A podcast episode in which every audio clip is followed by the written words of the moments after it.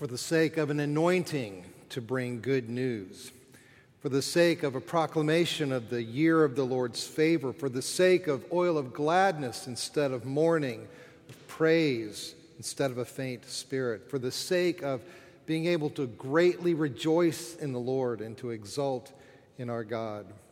In the name of the Father, the Son, and the Holy Spirit. Amen.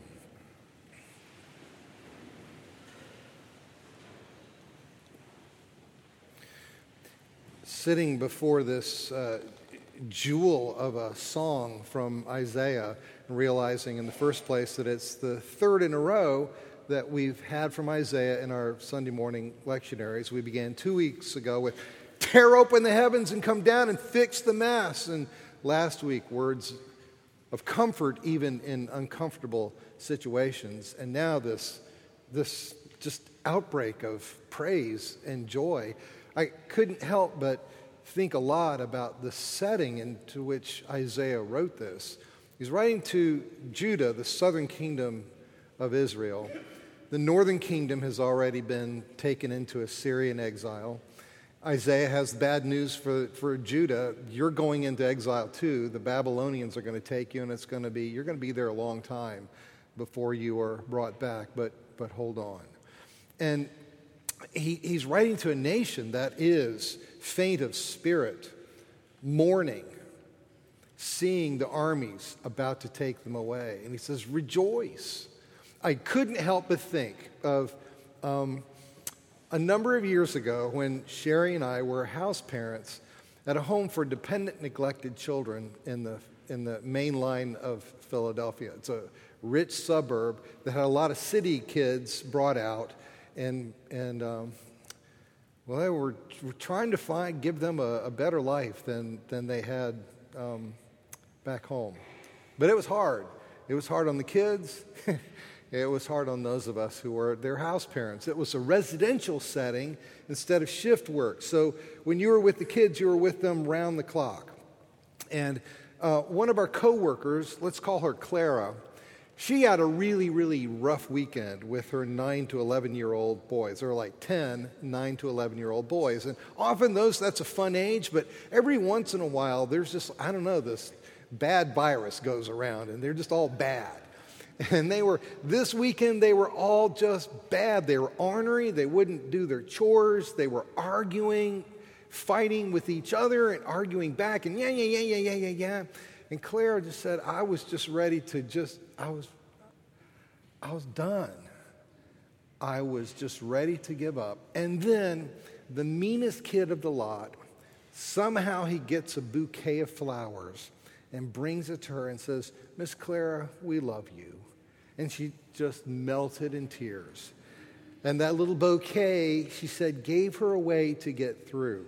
What we got here is a bouquet in the midst of, of an ugly situation, a, a chance to get some strength and to, and to carry on and, and to not give up.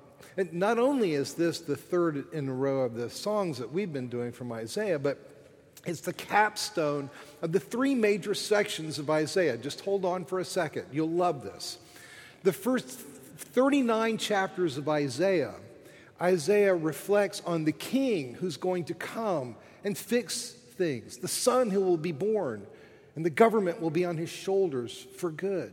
Chapters 40 through 55, that's when he talks about the comfort that's going to come because a servant will come and he will bear his people's sins and their guilt and their shame. It will all go into him.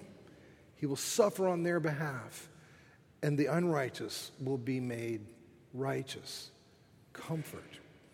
And now in chapters 56 through 66 at the end, we get a window into not just the fact that sin will be taken care of, but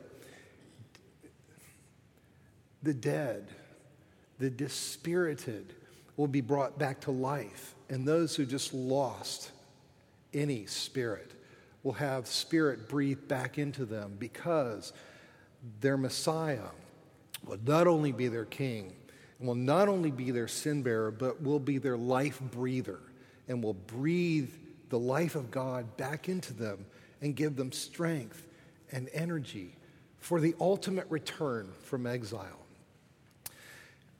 And it's, it's just, it's gorgeous. And not only that, this is one of the songs that shaped Jesus' own self understanding when he was among us. This is the passage that he chooses to read in the synagogue at Capernaum. The Spirit of the Lord has come upon me. And this passage forecasts three wonderful things about the Jesus whose coming we look back on, we enjoy now, and we look forward to in Advent. Three things about Jesus and a, and a takeaway for, from each of those, each of them for us. First, the Messiah receives his anointing and his vesting because he knows he depends upon the Spirit's power. The Messiah himself depends upon the Spirit's power. Second, he gives himself to bringing in the year of the Lord's favor. He doesn't come to bring the day of vengeance, he comes to inaugurate a season of favor, of good news. And third, the Messiah comes and he adopts a posture of joy because he knows his work is destined to succeed. First, he receives his anointing and his vesting because he knows he depends upon the Spirit's power. When does Jesus receive his anointing? Baptism. Got a gold star right there, Ms. Nichols.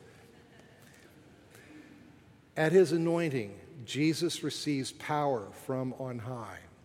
Imagine God Himself has strapped sandals to his, He's taken our skin and strapped sandals to His feet and walked around among us. is Himself dependent upon power to come upon Him. He, ta- he assumes an office of king and priest. He doesn't assume it for Himself, it's bestowed upon Him. And He receives he receives an anointing with power and a vesting with authority. Did you ever notice that we don't have a single record of a miracle done by Jesus until after his baptism? It's the baptism, the coming upon him and into him of that mysterious third person of the Trinity that energizes his ministry. And you know what? You and I have received a similar power and commission in our baptism. The question, in, in, the question asked of John the Baptist is like, you're not baptizing. Uh, you, you're, you, you are the, we expect the Messiah to. The, I'm sorry, you're baptizing, and the one we expect to be baptizing is the Messiah. They learned that from Isaiah because in Isaiah 52, it talks about this suffering, this mysterious servant coming to sprinkle the nations. Well, you're doing what we expect the Messiah to do. And John told the people, remember? Well, I just baptized in water, but one comes after me who will baptize in water and the Holy Spirit. You and I have received that baptism. That is what I love about the symbolism of our baptisms. That it come, with, with all due respect to my dear brothers and sisters in the, in the Baptist world who do the immersion and the union with Christ and his death. That's, that's a wonderful picture. But this is a wonderful picture too, because this pictures the water, the washing coming from on high, and then the oil that comes from above and marks you with the cross and says, You are marked sealed as a child of the covenant, commissioned to go and minister. He receives his anointing and his vesting because he knows he depends upon the Spirit's power. Brothers and sisters, if he depends upon power from on high, don't think that you can pull yourself up by the bootstraps and just make yourself a better person. Don't think the good that you wish to do in the world you can do on your own. Brothers and sisters, we're weak vessels. All we have and it's all that we need is the washing of renewal and generation and the anointing from on high. So I urge you this season, lean into the Spirit who mysteriously makes the incarnate Jesus present to you and me and gives us strength and power when we're about to give up. Secondly, the Messiah gives himself to bringing in the year of God's favor. When Jesus reads this passage, he breaks it off at this point and doesn't say the day of vengeance of our God. He realizes that he's been sent on a, on a special mission, not to make everything right once and for all, because then everybody gets blasted. He comes to bring in an age of God's good favor. Israel's, Israel's calendar in the law was laid out this way six days of labor, a day of rest. Then six years of labor and a year of rest, in which debts are forgiven, indentured servants are set free. And then, after seven cycles of seven years, 49 years, you have an extra year, a 50th year, the year of Jubilee. When even land that's been sold goes back to the original owners that it was given to when Israel came into the promised land. Debts forgiven, all slaves set free, liberty in the land. It's the verse from Leviticus 25 that's on our Liberty Bell. Proclaim liberty throughout the land. It's, it's the, the instrument that, that brings in that that day. It's the shofar that we blow every Easter vigil. Well, that was really bad, but I saw somebody nodding off and I couldn't have it. Liberty for the land. Jesus believes he's brought in a season. Um, Daniel then unfolds history as the cycle of sevens. And Daniel says that that cycle begins when the Son of Man comes from on high and puts an end to sacrifice in the temple and inherits all authority over the nations. Well, duh, what does Jesus do? He becomes that Son of Man who has put an end to sacrifice because he's offered the one that we needed and now, in, and now has inaugurated this great season of grace and of good news. And so, moved by the plight of the imprisoned and the discouraged, the oppressed and the dispirited, Jesus moves among us. Now, for sure, he confronts hypocrisy. And he overturns tables of greed in the temple. But the baseline of his ministry is reaching out God's compassionate hand Give me a drink, he says to the woman at the well, and it becomes the occasion for a conversation about his becoming living water. Do you want to be healed? He asks the man who's been lying beside the, the healing waters for 38 years, and it becomes the occasion for him overriding the man's sloth and discouragement and giving him the healing that he doesn't even dare to really go for himself. He becomes the light of the world to the man who is born blind he raises Lazarus from the dead and says, I'm the resurrection and the life. He doesn't just tell Peter that he's going to fail, but he tells Peter that even while you're failing, I'm going to be praying for you. And then when he rises from the dead, he gives Peter a chance to reverse the betrayals, not by saying, I'm going to do better next time, but Jesus, you know I love you. That's all he wants. He comes to bring good news for you and me.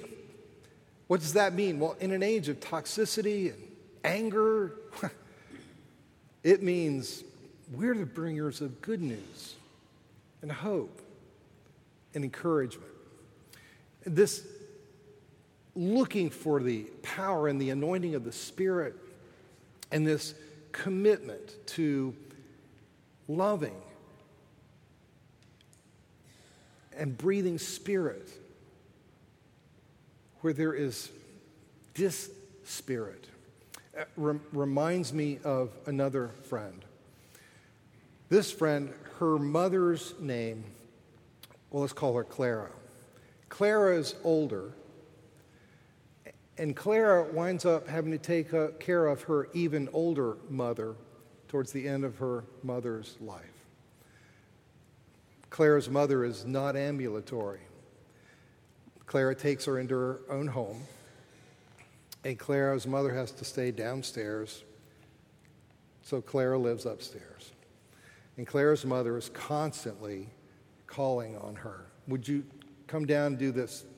My food, I this, everything Clara's mom needed to have done for her.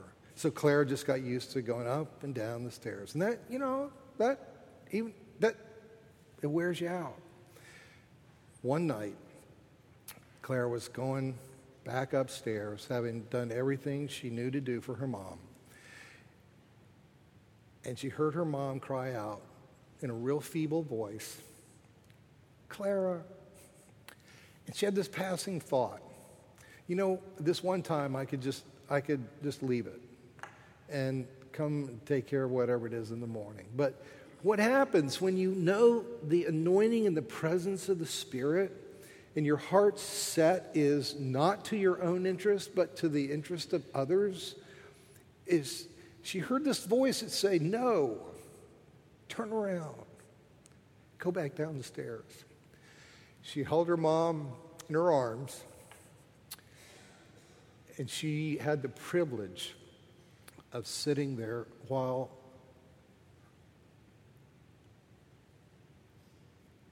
Clara's mom breathed her last breath. And she saw the light go out of her eyes. And she thought, what an honor it was to be here. An anointing, the power of your baptism, the presence of the Holy Spirit in you and me gives us that sensitivity to hear that voice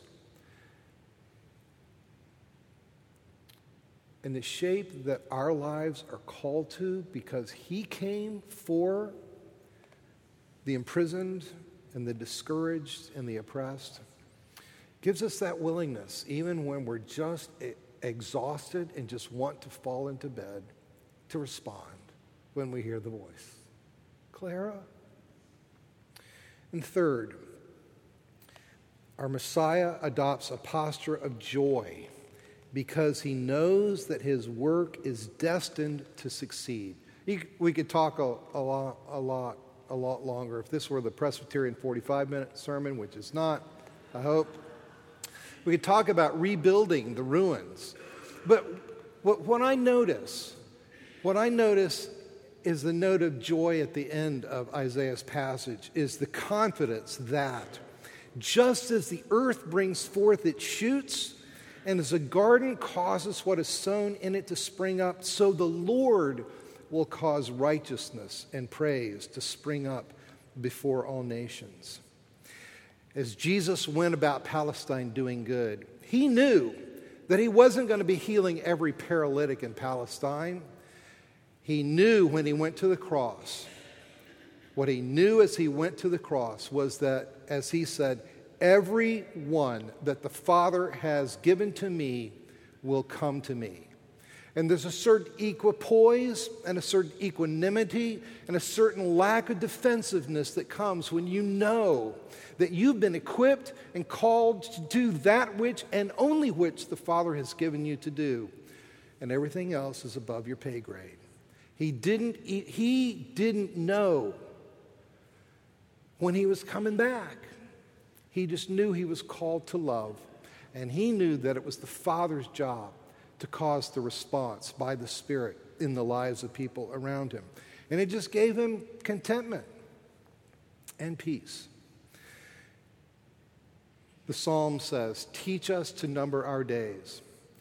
Psalm 139, which we read two days ago at Mabel Sturgis's funeral, says, in your book were written all the days that were found for me.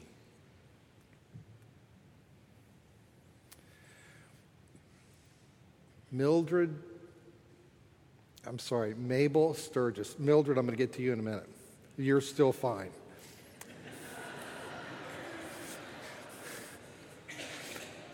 I didn't get Mildred's permission to say her name, but I'm going to say it. I'll get, I'll, I'll apologize later. Our dear sister Mabel Sturgis, we committed to the Lord's tender care this week. Mabel Sturgis lived 106 wonderful years.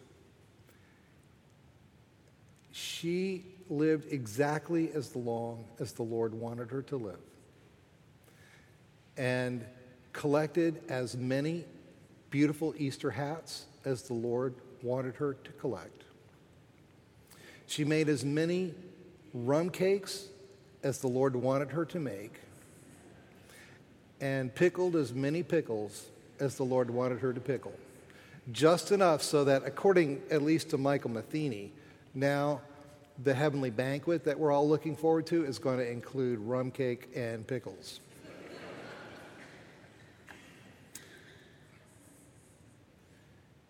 And uh, here's where you come in, Mildred. Her legacy of her Easter hats, like Friday, I'm up here trying to do everything I can to hold together, and I look out, and there's Mildred Bowman with a bright red Mabel Sturgis hat on. I knew that, that I knew what that meant for Mabel, and I know what that means for Mildred, a retired music teacher who just loves joyful music, and she, who wears red because it's a color of joy. When you know that your days are numbered and that they're in the Lord's hand, and He's not going to ask you to do any more than He has given you to do, and He will get it done through you,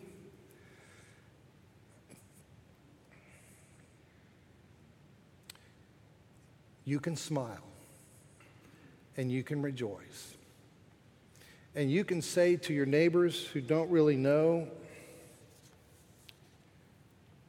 Merry Christmas, a blessed Advent, and a Merry Christmas to come. In the name of the Father, the Son, and the Holy Spirit.